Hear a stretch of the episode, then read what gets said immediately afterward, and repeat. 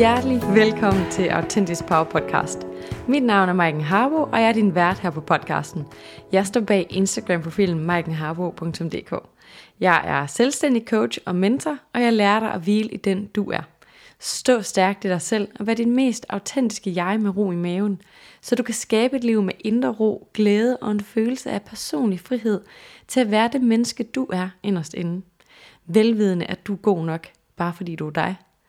Lige nu har jeg åben for pladser på mit 1-til-1-forløb, Authentics Power, med fokus på at lære dig at hvile den du er. Stå stærkt i dig selv og udleve din mest autentiske jeg med ro i maven. Du kan komme med på forløbet ved at skrive til mig på min Instagram, maikenharboe.dk.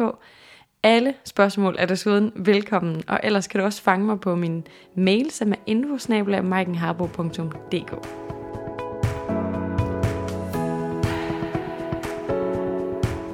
Hej du skønne menneske, og hjertelig velkommen til dagens episode, som er en samtale med psykolog Karen Wichmann, hvor vi snakker om tilknytningsmønster.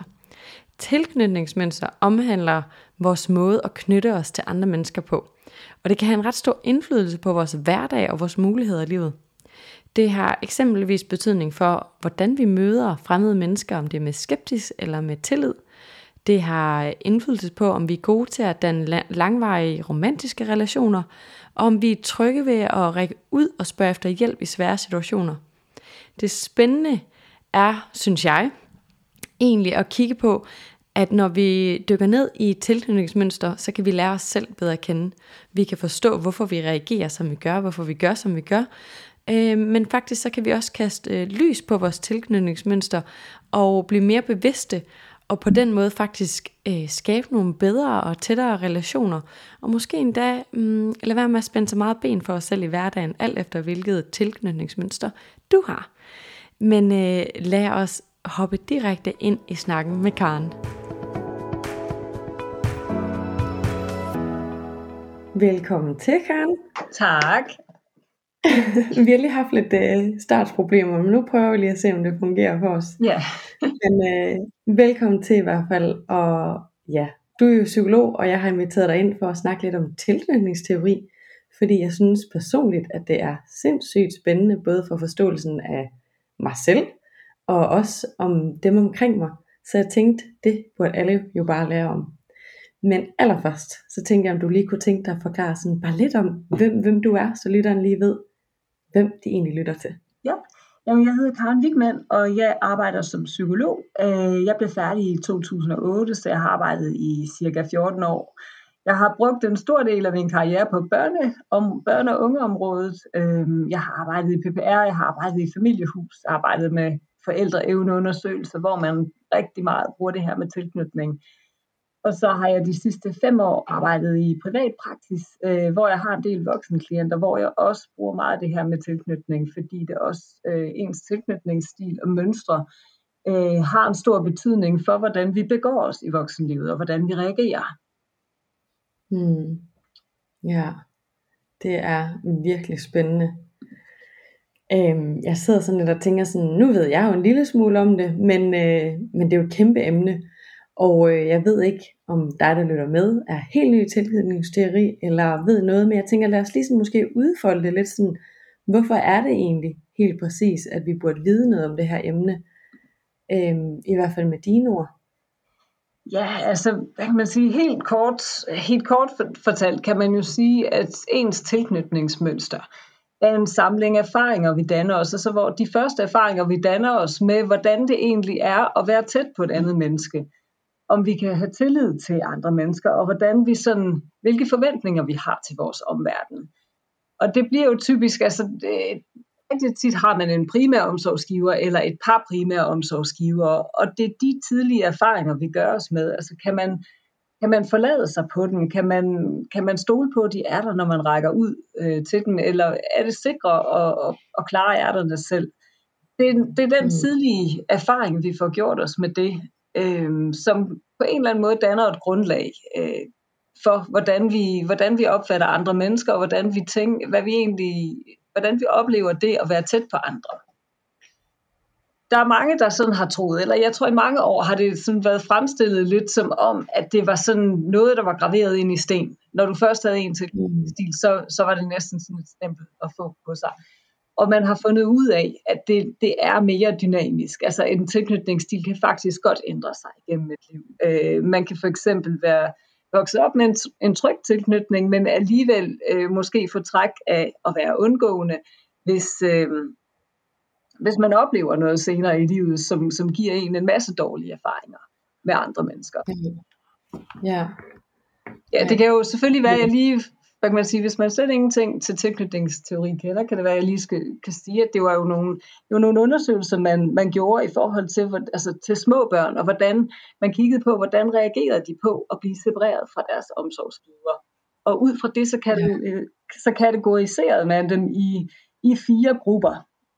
Der var de børn, som var trygt tilknyttet. Det var, at de havde en klar forventning til, eller hvad kan man sige, var helt trygge ved at udforske deres verden omkring dem. Altså i det her tilfælde var det jo mindre børn, så det var bare et legerum, og reagerede også med glæde og forventning, når omsorgspersonen så kom tilbage. Og så var der dem, man kaldte utrygt undgående tilknyttede, som egentlig ikke havde nogen forventning. De reagerede hverken på, at omsorgspersonen forsvandt, og de reagerede heller ikke på, at de kom tilbage. Og så var der nogen, som faldt i en anden kategori, som hed utrygt ængstligt eller klæbende, som blev meget, åbenlyst stresset og ulykkelig over adskillelsen, og også reagerede en lille smule ambivalent, da personen kom tilbage. Altså ville gerne være tæt på, men kunne heller ikke holde det ud. Og så var der en fjerde kategori, som hedder desorganisering. Og det var, at barnet ikke havde nogen stabil strategi i forhold til at omgås mennesker. Så der var ikke nogen, de gjorde hverken det ene eller det andet. Og man anslår egentlig, at op mod 50% af befolkningen har en utryg tilknytning af en eller anden art, og i en eller anden grad. Det er jo det, vi skal huske, når vi taler om sådan mentale tilstande generelt. Jamen, så er det altid spektrum. Du kan have lidt, du kan have mellem, eller du kan have meget. Og det synes jeg egentlig er helt vildt vigtigt, du siger det, for jeg tror, der er mange mennesker, der tænker, i gåseøjne, jeg fejler ingenting. Jeg tænkte i hvert fald første gang, jeg hørte om det her, det er sådan... Hvad snakker du om? Jeg har haft en god barndom, og alt har været godt, og sådan en kernefamilie. Men da jeg begyndte at dykke ned i det, der kunne jeg faktisk sådan se nogle mønstre, hvor jeg var sådan, jeg er faktisk ikke helt trygt tilknyttet. Nej. I hvert fald virkelig begyndte sådan at se, hvad det var for nogle mønstre og reaktioner, jeg havde på andre mennesker, der gjorde, at der faktisk var værd at kigge på noget. Så det er lidt spændende, du siger det der med, jamen det er et spektrum, og der er 50% af os, som måske kunne have gavn af at kigge på det i hvert fald, eller have noget viden omkring det. Ja, og det er jo også, altså jeg tænker, man kan også egentlig leve fint med en halvutryg tilknytning. Altså hvis man har den her, en stabil strategi, altså mange med for eksempel undgående tilknytning, lever egentlig fint med det, men så når der sker et eller andet i livet, hvor man kunne have gavn af at have nogen tættere på sig, så er man måske mere tilbøjelig til at reagere med depression, eller isoleringstendens, fordi man faktisk heller ikke helt ved, hvordan man skal gøre det.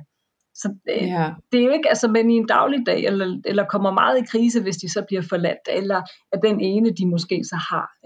Så det er jo heller ikke fordi, at den kommer i spil hele tiden, men tilknytningsmønstre bliver altid aktiveret, altså i nære relationer, og i situationer, hvor vi føler os pressede. Ja. Måske vi faktisk lige sådan skulle riste dem op, som du har snakket lidt om, men hvis man nu sidder sådan og er helt ny i det, så er der 4 tilknytningsmønstre, ikke? Jo. Så der er det afvigende, som også bliver kaldt undvigende, ikke? Jo, altså der er tryg tilknytning, som, hvad kan man sige, at det man gerne vil have.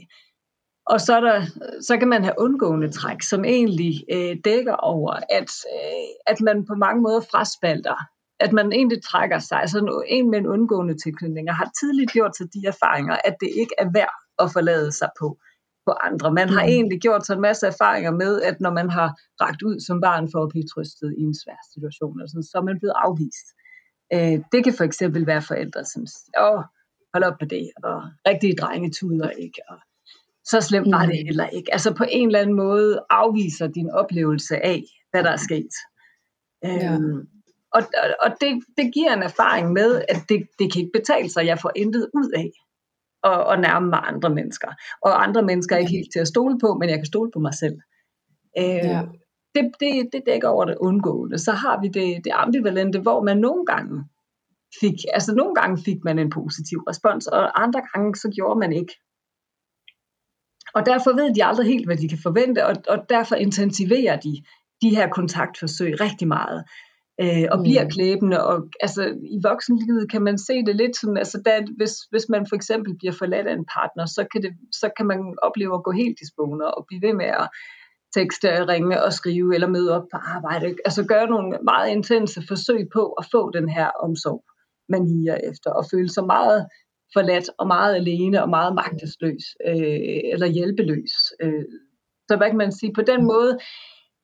Alligevel har man en eller anden form for strategi, og det er desorganiseret. Altså det vil jeg sige, det er der ikke super mange, der har i Danmark. Det findes, men det er, altså for eksempel i USA har man lavet nogle undersøgelser fra fængsler med gangen. Og der var der en stor overvægt i det her, og det er jo, at man ikke har, du ved slet ikke, hvad du kan forvente af din omsorgsgiver. Det ses måske meget i hjem, hvor der har været, druk eller misbrug eller et eller andet, altså hvor den person, som altså din omsorgsperson, er både skræmmende og kilde til omsorg, og det kan vækste, ja. Du ved aldrig helt, hvad du får, og på den måde, så ved du slet ikke, hvad du kan forvente af andre, og du bliver selv uforudsigelig for dine omgivelser, og man har en tendens til at indgå i meget kaotiske forhold, og man lærer meget lidt af sine erfaringer, altså hvor man kunne forestille sig, jamen, hvis jeg nu engang har været i et forfærdeligt forhold, hvor jeg blev banket af min kæreste, så skulle man tro, at man virkelig lærte lektionen,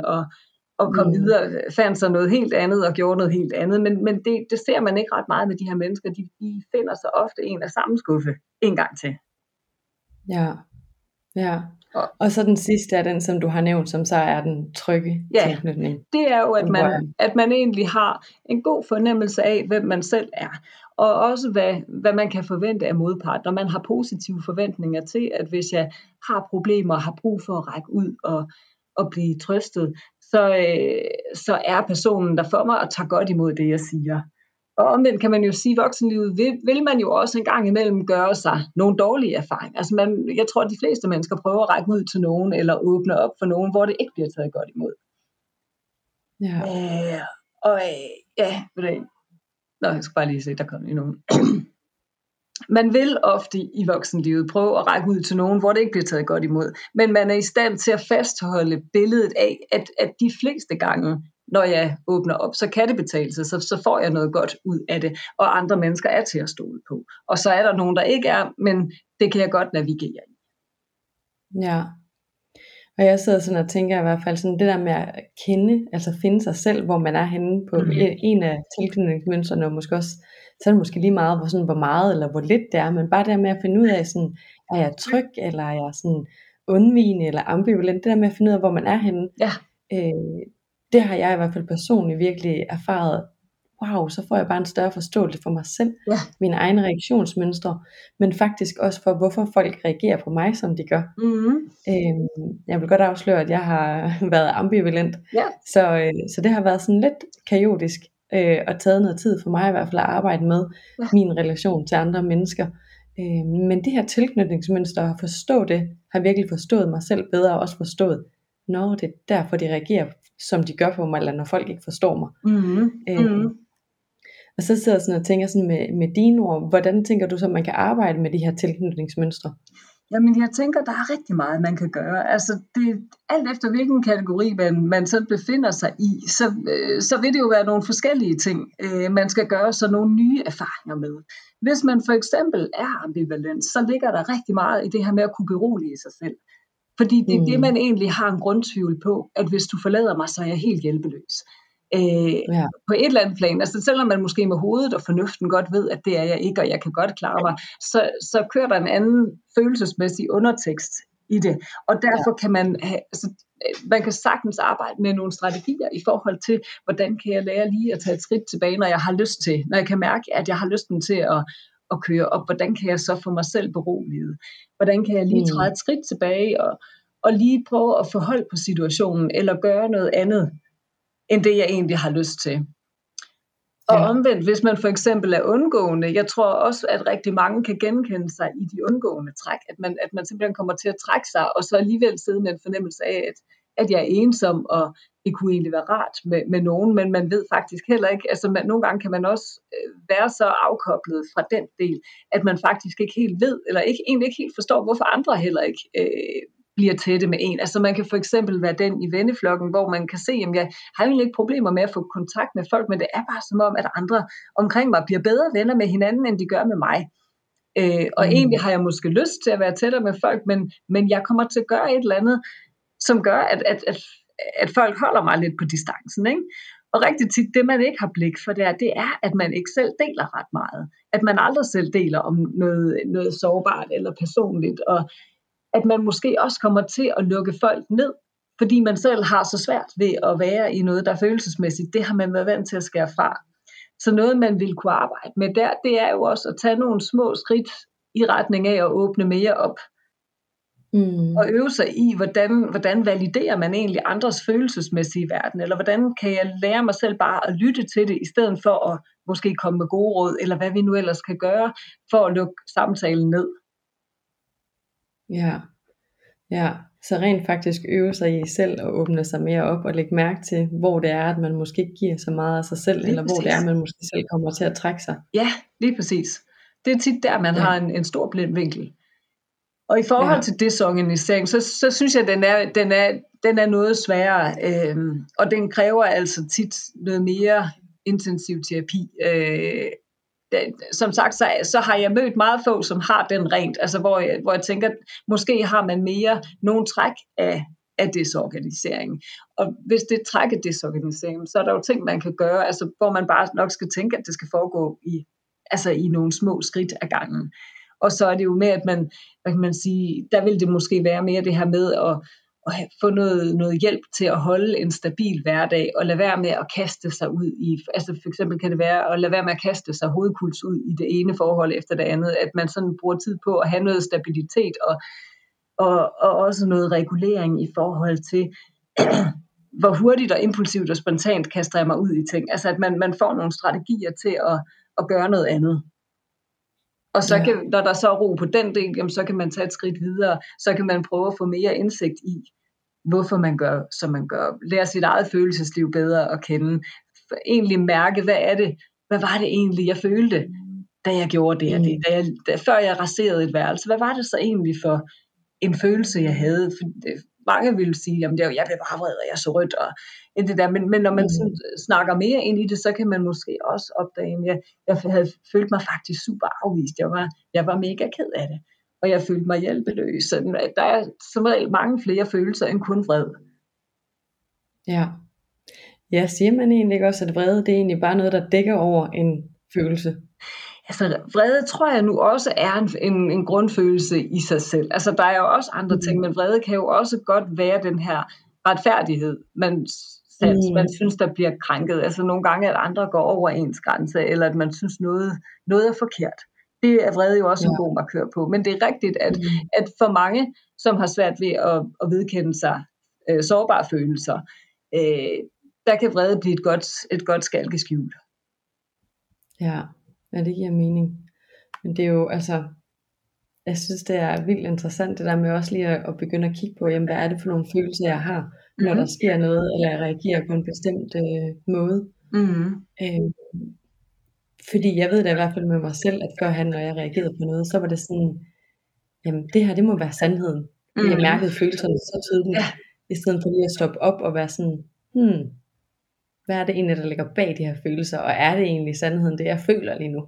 Ja, og hvilke nuanceringer kan der være? Hvilke andre motiver kunne den her person have for at gøre det, han eller hun gør? Det er jo nogle gange der, hvor man kan få en blind vinkel, at man bliver så overbevist om, at min sandhed, det er sandheden. Ja. Og nogle gange så er man så overbevist om, at man jo også kommer til at trække sig eller reagere hårdt, og så bliver det nogle gange en selvopfyldende profeti, fordi at man egentlig får kastet noget i hovedet på en person, og så trækker de sig måske. Og så sker det jo, man egentlig frygter, og så synes man, så får man jo egentlig sin hypotese bekræftet, kan man sige. Selvom det måske egentlig ikke var det, der var udgangspunktet. Ja.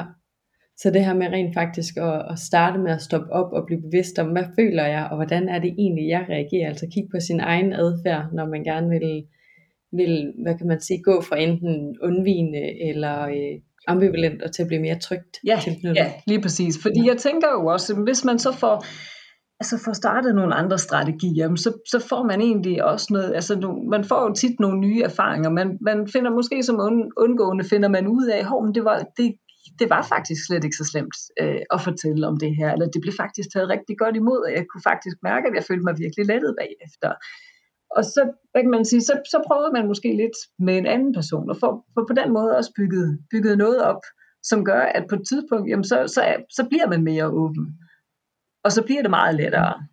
Og også med den anden, hvis man er mere over i noget ambivalent, jamen, så får man også nogle erfaringer med, jamen jeg kan sagtens klare det her selv, og måske er det en god strategi for mig, og lige vente en dag, hvis jeg kan mærke, at jeg er meget vred, eller meget op at køre over noget, så giv mig selv lige noget tid, om det skal være en hel dag, det ved jeg ikke, men en halv dag, eller nogle timer, eller et eller andet, og hvis jeg er lige så sur til den tid, jamen, så må jeg godt tage den op på en eller anden måde, ikke? Eller, og så prøve at se, hvad der sker, og så måske får man nogle erfaringer med, jamen det var egentlig ikke min kæreste, ville egentlig ikke undgå mig, eller det er ikke, fordi jeg er betydningsløs for min kæreste, men han havde bare lige et ekstra møde den dag, eller han var faktisk bare træt og trængt til at komme hjem og lægge sig på sofaen, eller det var faktisk ikke en afvisning af mig, der var ude at gå, og jo flere erfaringer man gør, som det, jo bedre er man også i stand til at nuancere, når det sker, og så aftager det også. Ja, og så tænker jeg sådan, det er jo også interessant, som du siger, sådan der hvor man tydeligst kan mærke eller se ens tilknytningsmønster, er jo i relation med dem, der står os nærmest, ikke? Ja. Så det er jo interessant, så når man enten er omkring familien, eller også bare hvis man har en partner eller en tæt veninde, ikke? Sådan, hvor man ikke forstår måske måden de reagerer på, der synes jeg også, det havde været vildt spændende at kigge på, hvad tilknytningsmønster har det her menneske måske? Man kan jo stå og være to undvigende mennesker, og så kan man stå der i hver sin lejr og ikke forstå hinanden, eller man kan være en undvigende, der er et parforhold med en ambivalent, og det kan også være ret tumult, ikke? Fordi den ene vil gerne væk, og den anden vil gerne være sådan, hey, lad os lige, så se mig dog. Ja, og jo mere den ene trækker sig, jo mere intensiverer man, så det bliver også, på den måde kan det blive en heftig cocktail. Ja. Men i virkeligheden kommer det jo også, jeg tænker også, i behandlingssituationer nu, hvor jeg arbejder som psykolog, der er det også virkelig relevant at tænke ind, fordi man har også, som behandler har man også en tilknytning. Selvom du bestemt kommer, man kan jo også, som behandler er du heller ikke ud over, at du kan også have haft nogle oplevelser, som måske har hævet dig i en mere undvigende retning, eller ambivalent retning, og det kan også spille ind på, hvordan du møder dine klienter. Om du selv lidt bliver aktiveret, eller om du kommer til at trække dig lidt i relationen. Og de klienter, som kommer ind, har også deres tilknytningshistorik.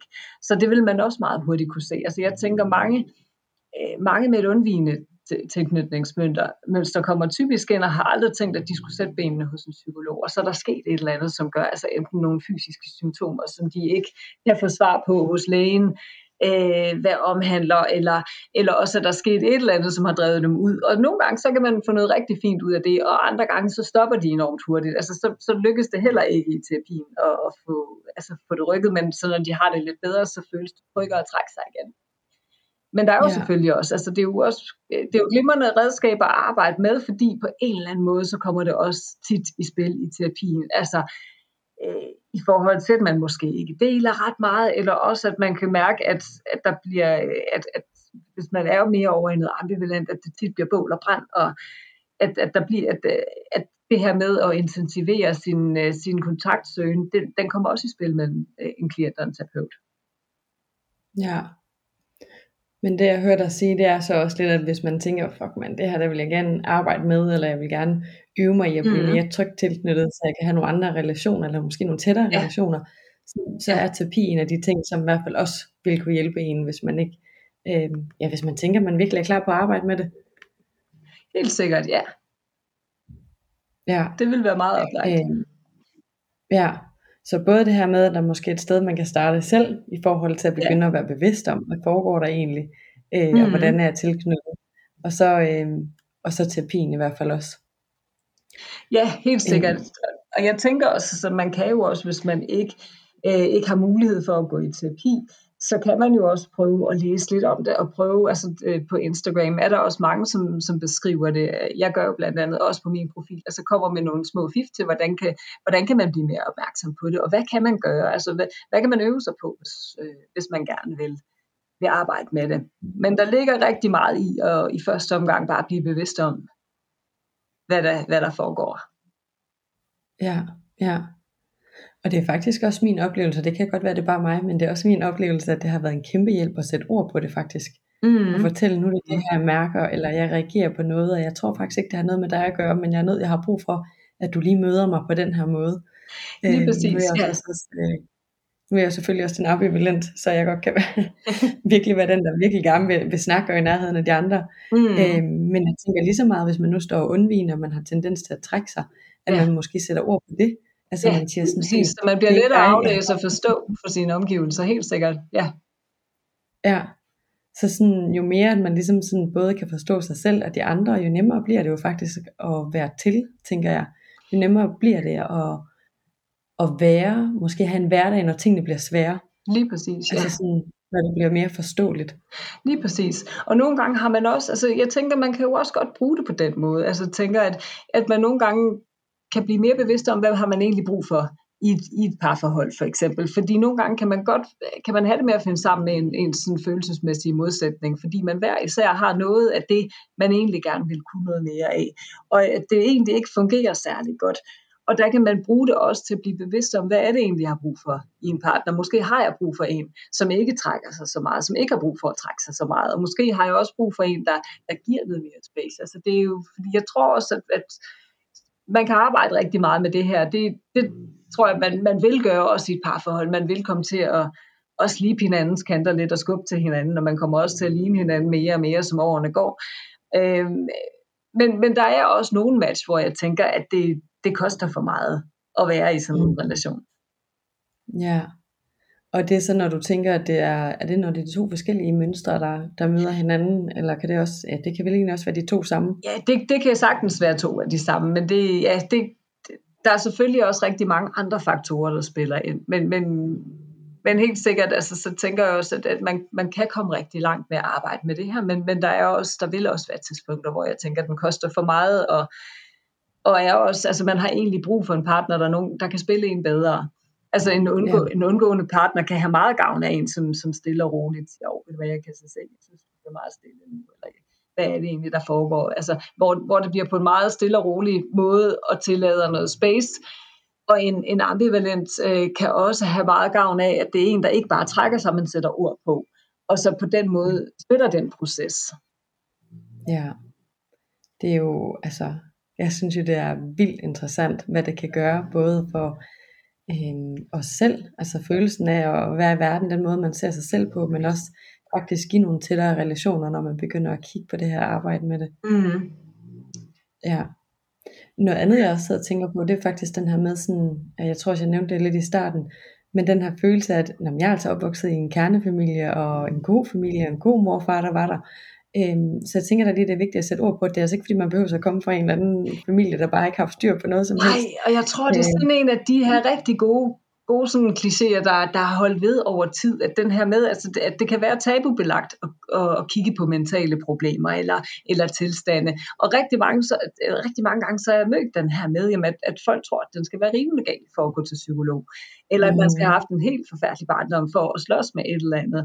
Og jeg tænker også, at det er jo vigtigt også at pointere, at det er jo ikke fordi man nødvendigvis har onde forældre, eller meget dårlige forældre, at de også kommer til at gøre nogle ting, som bare ikke er særlig gode for os i vores opvækst. Altså jeg tænker det her med, jeg kan i hvert fald fra mit eget liv sige, jeg kommer fra, at man siger, en meget naturvidenskabelig familie, hvor man aldrig gav følelser ret meget opmærksomhed.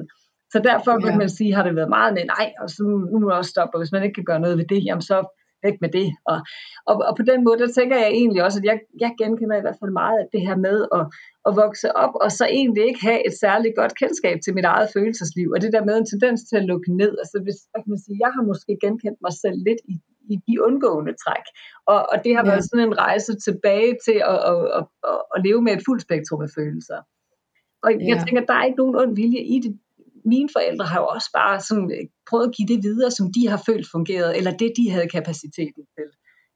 Nogle gange, så tænker jeg også, der kan også ske livsomstændigheder, altså som for eksempel, hvis man har en søskende, som er meget syg, kan man også godt få noget ambivalens, fordi at forældrene i perioder har været så optaget af det her syge barn, at man har været meget inkonsistent i den opmærksomhed, man kunne give, og man har været presset og ulykkelig. Og det påvirker jo alt sammen vores overskud til at gå meget ind i noget andet. Altså måske kan man kun lige få hverdagen til at hænge sammen, og det er jo helt, det er jo menneskeligt og forståeligt, at det jo sådan det var.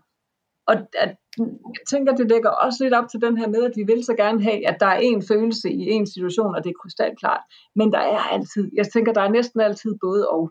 Vi kan have nogle rigtig dejlige forældre, der ville os det bedste, og alligevel havde de måske nogle traumer selv af en eller anden art, som de fik givet videre til deres børn, fordi de var ureflekterede omkring, hvad der foregik i dem selv. Ja, jeg sidder både og tænker på den der sætning, som er, at alle mennesker gør det bedste, de kan med det, de har. Ja, ja.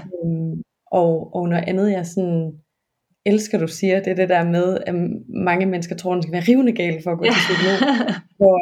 Altså sådan, det synes jeg, jeg vil ønske, at vi kunne gøre lidt mere op med det, fordi i min verden, der tænker jeg, jo flere af os, der det behøves, altså enten gå til psykolog, eller en eller anden form for terapi, eller bare altså selvudvikling, men det der med at kigge indad, og forstå os selv, og forstå os andre, jo bedre en verden kommer vi jo faktisk til at leve i min optik i hvert fald. Ja, altså jeg tror også mange er ikke klar over, at altså mentale problemer og psykisk sygdom, det koster faktisk samfundet mere end de fysiske, inklusiv kræft, inklusiv hjertekarsygdomme. Det koster faktisk meget mere med det mentale, når vi sådan taler har det hele med. Det er faktisk vildt. Det synes jeg er helt vildt. Altså i hvert fald i forhold til, hvordan er forløbene med et barn, der får, altså der finder et eller andet, lad os sige, et modermærke på kroppen, som ser lidt sjovt ud, og man mistænker kræft, der går der et maskineri i gang lige med det samme. Og det er super godt, fordi det kan være dødbringende, men et barn, der får et angstanfald, selvom angst er en af de helt, helt tunge på vægtskålen, jamen der sker noget eller andet skid. Og altså udredninger til børnesyg tager alt for lang tid, og ventelister, og altså det er bare ikke godt nok, det der er nu. Men jeg tænker også helt på, det er sådan de lidt tungere ting, men helt på en hverdagsskala, der tænker jeg også, at verden kunne blive et andet sted at være, hvis vi var mere bevidste omkring vores følelsesliv, og kunne tale bedre om det. Ja. Og måske normalisere det lidt mere, hvordan man har det, i stedet for den her, jeg synes godt, der kunne have været lidt en tendens i samfundet til, at vi putter en maske på, der siger, her går det fint, og så kan du altså gå hjem og græde, hvis det er. Ja, fordi det ved vi andre ikke lige, hvordan vi skal forholde os til. Nej. Og jeg synes måske også lidt, at der kan være sådan en, det ved jeg i hvert fald selv, at vokse op med en følelse af, jeg skulle heller ikke vise følelser, fordi altså sådan kederlighed, det er jo svaghed. Og det ved jeg ikke, nu der tænker jeg bare sådan, jamen for hulen, alle vores følelser er jo en del af os. Der er ikke noget lys uden mørke, der er ikke noget yin uden yang. Vi er også nødt til at kunne mærke de hårde følelser, eller være ked af det, før vi kan mærke glæden, sådan virkelig helt igennem glæden. Så jeg synes bare, det er så vigtigt lige at få sat ord på det der med, at hey, det mentale er altså lige så vigtigt, som når vi skal passe på vores krop med, hvad vi spiser, eller om vi går i fitnesscenter, fordi det går vi meget op i. Men det mentale er også virkelig vigtigt at tage hånd om og passe på sig selv der. Ja, det er det, og der er også, altså jeg tænker også, det er også vigtigt at pointere det her med, at man kan få det meget bedre, altså uanset hvad man, næsten uanset hvad man lider af, om man er neurodivergent, altså ADHD eller Asperger, eller man kan, det er faktisk ting, man kan leve rigtig godt med, hvis det er velbehandlet, og det samme for en række andre ting, altså også gentagende depressioner, altså det kan blive meget bedre, end det er. Og rigtig mange accepterer status quo, fordi de ikke helt har tiltroen eller håbet om, at man kan få det bedre. Ja, det er jo egentlig en god pointe. Jeg tror sådan, men det ved jeg ikke, når jeg tænker tilbage på mig selv i hvert fald. Jeg tror, jeg har haft 2 depressioner i mit liv, men ubehandlet. Altså, og i sin tid, der var jeg sådan, men det er vel bare sådan, det er at være mig. Nu er det sådan, hvor er det ærgerligt, at man ender med at tænke sådan, fordi nej, det er ikke en del af det at være dig, og du behøver sikkert at have det sådan på den måde, ikke? Jeg tror egentlig også, altså hvad kan man sige, vi vil jo blive ramt af ting i livet, altså også ting, vi ikke kan forudsige, og måske vil man også have, hvad kan man sige, en personlighedsstruktur, som lægger op til, at man engang imellem, at når man reagerer på noget, så bliver man depressiv. Jeg tænker sådan lige, at det også... at det er også vigtigt at huske på den her med, at det heller ikke, vi skal ikke blive sådan nogle robotter, som kan blive lykkelige hele tiden, men egentlig mere det her med, at hvordan vi sådan håndterer det, at vi ikke går alene med det. Jeg tror rigtig mange ting, sådan dårlige ting, der sker med os, det bliver egentlig først ubærligt, når vi går helt alene med det, og skjuler det udadtil, eller føler, at vi skal foregive noget andet. Ja, ja, det er en god pointe. Det er i hvert fald langt hen ad vejen derfor, jeg tit og ofte sætter ord på det her, og også deler min egen historie. Mm-hmm. Jeg håber virkelig, det kan være med til, sådan at der sidder bare et menneske derude og lytter med, og tænker sådan, gud, jeg er sgu da også helt normal, fordi jeg har også alle de her følelser, eller jeg har også prøvet at have det, det ved jeg ikke, på den ene eller anden måde, men bare vide, hey, vi er alle sammen mennesker, og vi er meget mere ens, end vi faktisk selv går og tror, ikke? Jo, og de fleste rammes også af et eller andet på et tidspunkt. Altså, nogen har deres værste år i opvæksten og barndommen, og andre, så er det måske først i voksenlivet, man prøver et eller andet, som sådan bliver uoverstigeligt, eller bare en stor sorg, du ikke kan gøre noget ved, altså hvis du har et barn, der er sygt, eller handicappet, eller på en eller anden måde, altså giver nogle udfordringer, som du bare må leve med på en eller anden måde, og den her sorg, der kan være i det, eller at du mister en af dine kære meget utidigt, eller et eller andet, de fleste oplever et eller andet gennem livet, som gør, at man i en periode har det rigtig svært. Ja, og kan vi så lige sætte 2 streger under, at så er det altså stærkt at række ud efter hjælp, eller række ud efter bare nogen, der er tæt på en, men rent faktisk stærkt at fortælle, hvordan man har det, og åbne op. Lige præcis, ja. Lige præcis. Ja. Det gør en kæmpe forskel, om man deler det med nogen. Ja. Og det er også fordi, vi har den her tendens til at få blinde vinkler. Altså nogle gange, når man har det svært, jamen jeg tror, det er jo vores hjerner, der prøver at gøre noget simpelt, at man bliver snæversynet, og man kan også have en tendens til at isolere sig, og så får man jo heller ikke de her indspark, som nogen fra ens netværk kan give en, eller man får ikke de her vigtige nuanceringer, som kan gøre, at man slipper lidt på de forestillinger, man har. Ja. Så derfor er der bare så meget skidt i det her med, altså jeg tænker også børn og unge, som har været misbrugt seksuelt, går jo tit med det i overvis, før de fortæller det til nogen, ikke? Og hvor jeg sådan tænker, at det kunne have været mange af de ting, de kommer til at bøvle med i voksenlivet, når man går med den form for hemmelighed, kunne i hvert fald have været mennesket en hel del, hvis de ikke havde haft alle de her år, hvor de gik med det alene og bebrejdede sig selv. Ja. Ja, nemlig den der med bebrejdelse, ikke? Mm-hmm. Altså, og skam, skam. Ja. Ja. Og vi er enige om sådan skam, tænker jeg sådan, tit og ofte som mennesker, så kan vi jo være sådan, det skal pakkes væk, fordi det netop er skamfuldt. Mm-hmm. Men i virkeligheden, så alt hvad der er skam, jo mere det kommer frem i lyset, jo mindre kan det blive. Hvorimod hvis vi gemmer det i mørket, jamen, så står det bare der og kæmpe stort, og man skal nærmest virkelig koncentrere sig for at lukke døren ind til skabet, hvor man gemmer det her store spøgelse, som kun bliver større og større, ikke? Jo, og så også, altså så tænker jeg også det her med, at man får nogle nuanceringer fra omverdenen på det, altså der er jo incestoffer tænker næsten altid på et eller andet plan, at de har en rolle, altså hvorfor lod jeg det ske, hvorfor sagde jeg ikke fra, eller hvorfor et eller andet, ikke? Og på en eller anden måde påtager sig ansvaret, og det er jo meget, meget få. Altså jeg har ikke hørt om ret mange, hvor omverdenen faktisk sagde, ja, det var da dig, der var skyld i, at det skete, eller det er jo faktisk det stik modsatte, det er jo, man bebrejder om, altså overgrebsmanden, ikke offeret. Ja.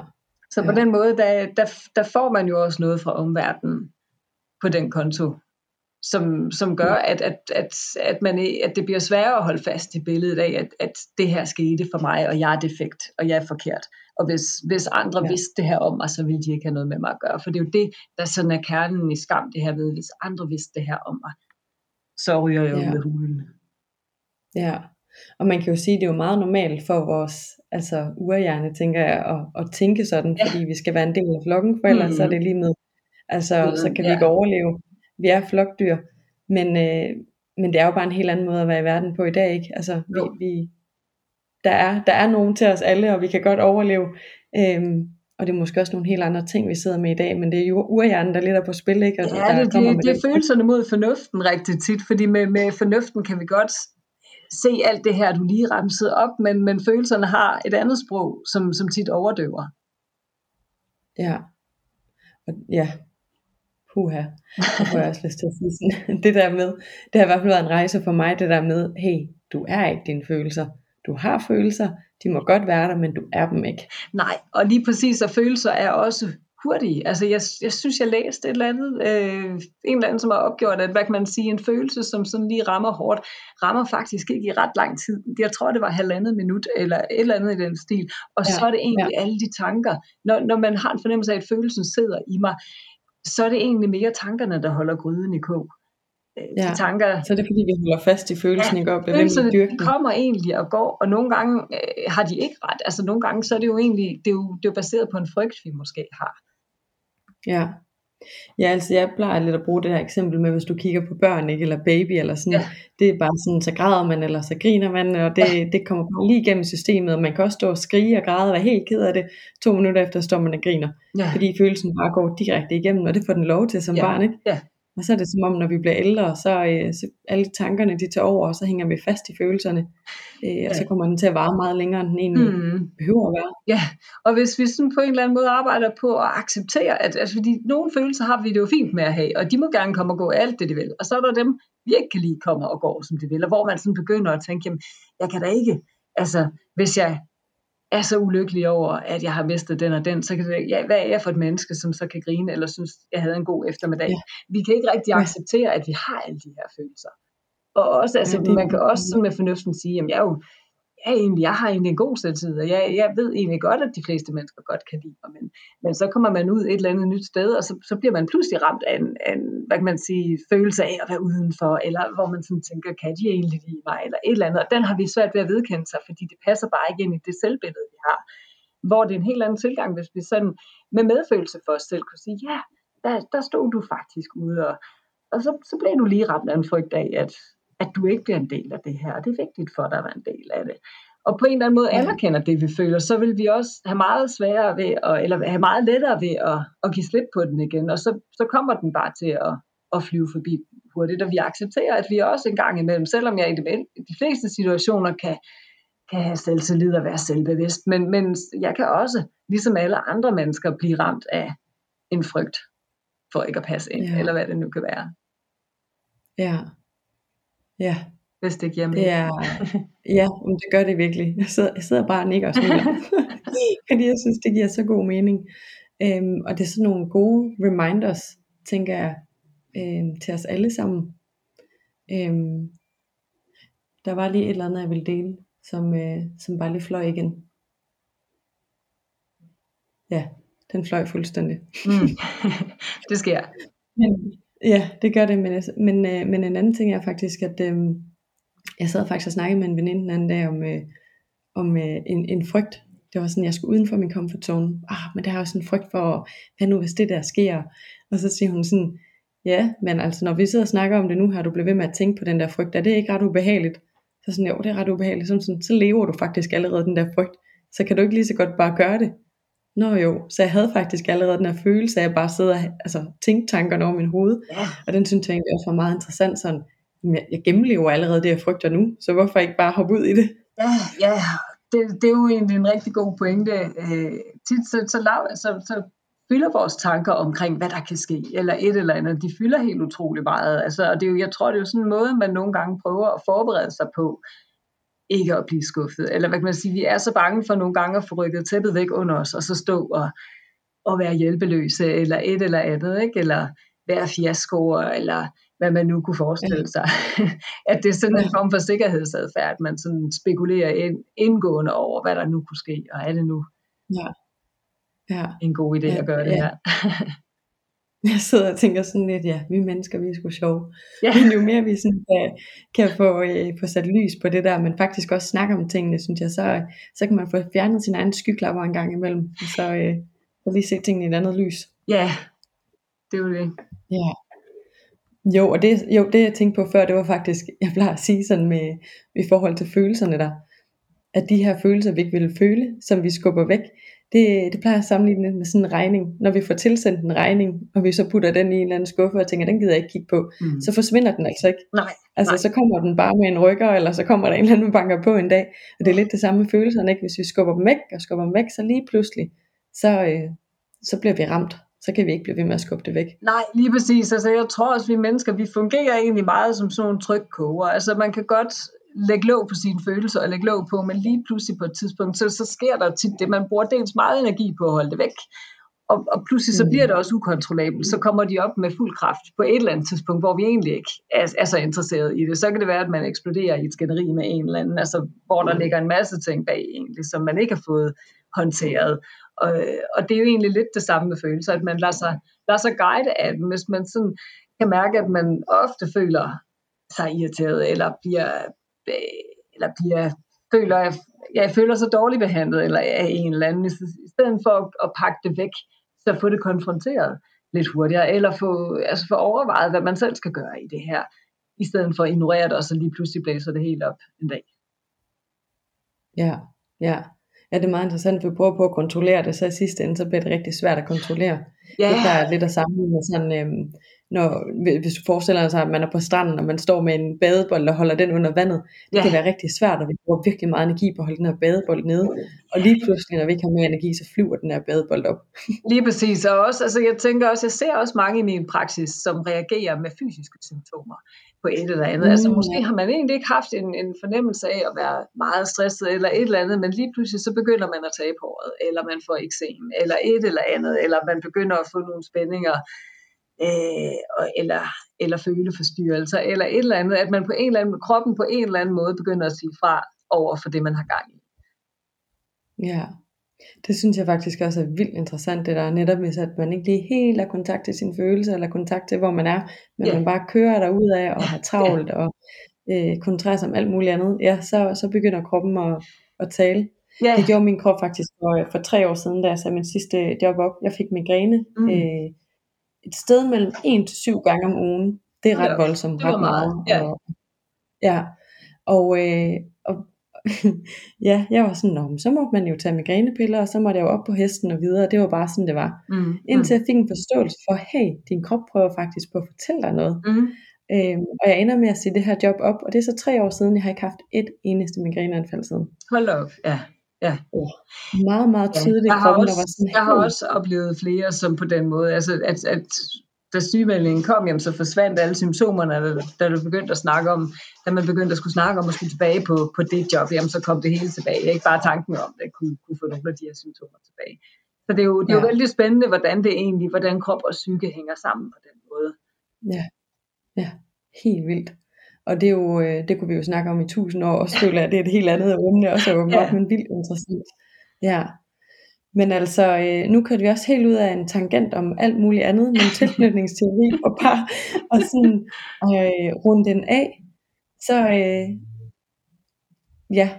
er der de 4 forskellige, og vi kan være forskellige steder på spektret, og det er, jeg får lyst til at sige sådan, der er sgu ikke noget galt med dig, om man kan se sig selv i det ene eller det andet mønster, men det er bestemt noget, hvor vi kan ændre det, sådan, så vi kan blive mere trygge, hvis det ikke allerede er tryg, man befinder sig i.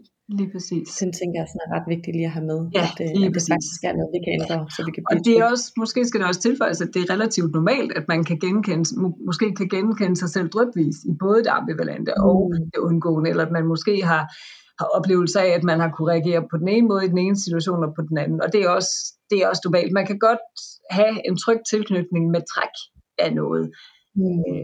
Så det er bestemt vigtigt at huske, at de ikke klokkeklare altid i vores liv.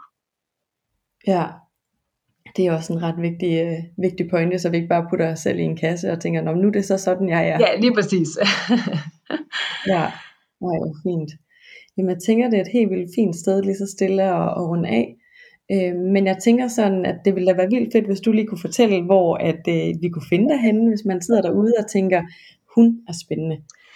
Så hvor finder man dit arbejde henne? Jamen, jeg har praksis i Aalborg, men det letteste vil nok være at finde mig på Instagram, hvor jeg har en profil, som hedder Karen Wichmann, eller Karen_Wichmann. Og der står der også adresse, eller hvad kan man sige, min hjemmeside og telefonnummer, så man kan komme i kontakt, hvis man ønsker. Og ellers så deler du også bare helt vildt mange spændende ting omkring dit fag, så bare gå ind og følge med, og så kan man virkelig blive klogere af at læse dine ord. Det kan i hvert fald være anbefalesværdigt. Men ellers så vil jeg bare sige tak, fordi du lige var her og delte din viden med os. Det var virkelig tak. Det var en fornøjelse. Dejligt. Tak skal du have. Det var så lidt. Hej. Hej.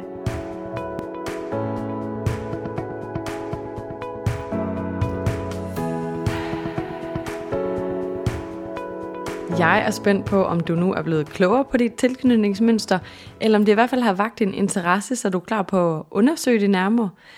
Jeg har helt personligt altid været helt vildt interesseret i at forstå mennesker omkring mig. Hvorfor gør de, som de gør? Hvorfor handler de, som de gør? Men der er altså også noget kæmpe stort power i at forstå sig selv bedre. Det kan gøre det meget nemmere for os hver især at føle os trygge i verden og føle os trygge ved vores egne følelser og de relationer, vi indgår i til hverdag. Hvis du kender en, som kunne have gavn af at høre den her episode, så send det endelig videre, så vi kan sprede budskabet. Eller måske du har lyst til at lægge en review der, hvor du lytter til din podcast, så episoden kan nå ud til endnu flere. Det vil jeg personligt sætte virkelig stor pris på. Jeg tror på, at verden kun bliver et bedre sted at være i, når vi mennesker formår at have forståelse for os selv og for hinanden. Tak fordi du lyttede med. Vi lyttes ved igen på næste fredag.